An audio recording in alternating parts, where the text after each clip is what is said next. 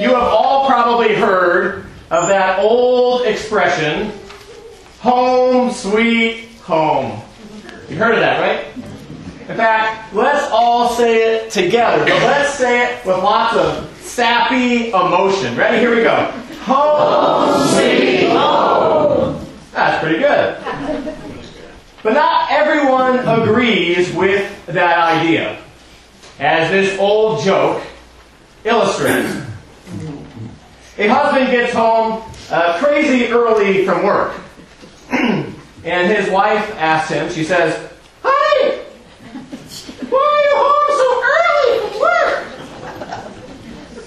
Well, my boss uh, said uh, to go to hell.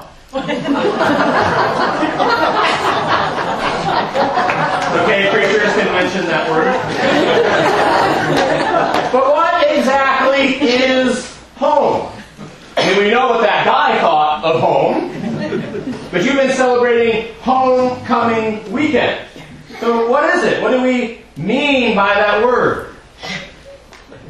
Here are seven brief ideas about home from seven different writers. Number one, for the two of us, home isn't a place, it is a person. And we are finally home. Number two, at the end of the day, it isn't where I came from. Maybe home is somewhere I'm going and have never been before. Number three, home is people, not a place. If you go back there after the people are gone, then all you can see is what is not there anymore. Number four, we leave something of ourselves behind when we leave a place. We stay there, even though we go away. And there are things in us that we can find again only by going back there.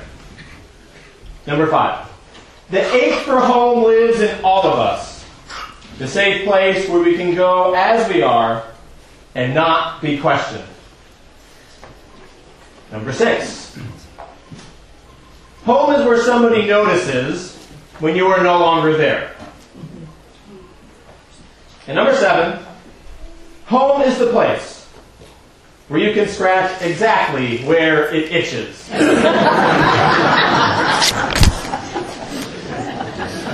the passage that we just heard read from Luke 15 is one of Jesus' super famous stories of all time. If you've ever heard it before, say Amen. Amen. It is sometimes called the parable of the prodigal son. Sometimes it is called the parable of the loving father. But I would suggest to you that it could also be called the parable of coming home.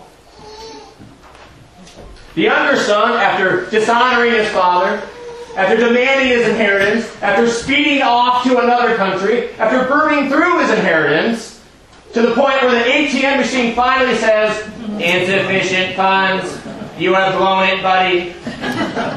After all of that, the Bible tells us in Luke 15, verse 17, that he came to himself. The younger son realized that he could go home. But he had a plan. He would make this big speech to his dad. Oh, I'm sorry, I'm not worthy, I'm sorry. He would tell his dad, Don't treat me like a son. Just treat me like one of your hired hands. It wouldn't be good like it used to be, the younger son thought. At least he wouldn't be on the street, cold and starving. So he goes back home. Before he can really make his big speech, you know, blabber that out, his big important father sees him and runs to him and embraces him. If the parable were a movie, this is where the violin music would be soaring and the audience would be crying as the father and son embrace. But the violins go flat. As soon as the older brother sees all the beer and the barbecue being brought out for his little no good runaway brother, he is angry. He is resentful. and he will not go inside. So the big, important father goes out to him. Son, you are always with me. All that I have. He, he points to the massive farm and the business that his older son has been helping him with. Says, All of this is yours. We have to celebrate. Because this, your brother, was dead. And is now alive. Was lost. And now is found. you know, this is really a very strange story that Jesus tells, if you think about it. Because the younger son goes away, and he comes home, and then he's really home because he's been found. But the older son has never left home, but he's not really home. He's lost. Did you catch that? Let me rewind. This is a strange story if you think about it, that Jesus tells. The younger son went away from home and comes home, but is actually home. He's been found. The older son has never left home. He's always been there, but he's not really home. He's lost. What about you? Which person in this parable is God asking you to be? Is it the loving father? The loving mother?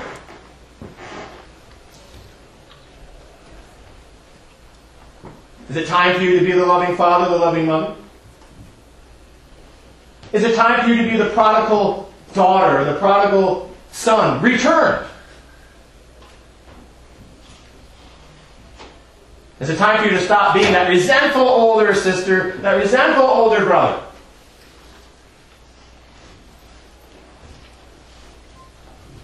Who is God asking you to be at this time?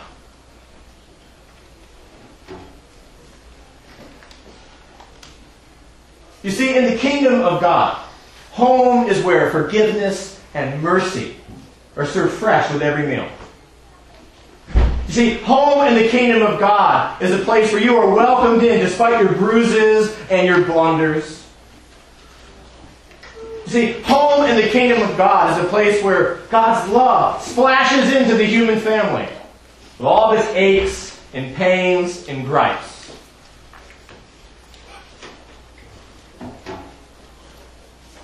Our world, our larger world today, our larger society, it sometimes seems like it's a little lost. Have you ever felt that way? Like the world just seems kind of homeless. As if it's burned all its bridges, it doesn't have a place to go back to. It just seems kind of out of its way. Have you ever felt that way? Thomas Wolfe famously wrote, You can't go home again. But he was famously wrong where it concerns the kingdom of God. Because in the kingdom of God, home is always there, waiting for you to return. And that home may be here in Binscar. That home may be through the doors of a church. That home may be somewhere else. But it's always there, waiting for you. And if you've already returned, if you've already been found like the younger son, it's waiting for you to welcome, like the loving Father, all the prodigals home. Amen.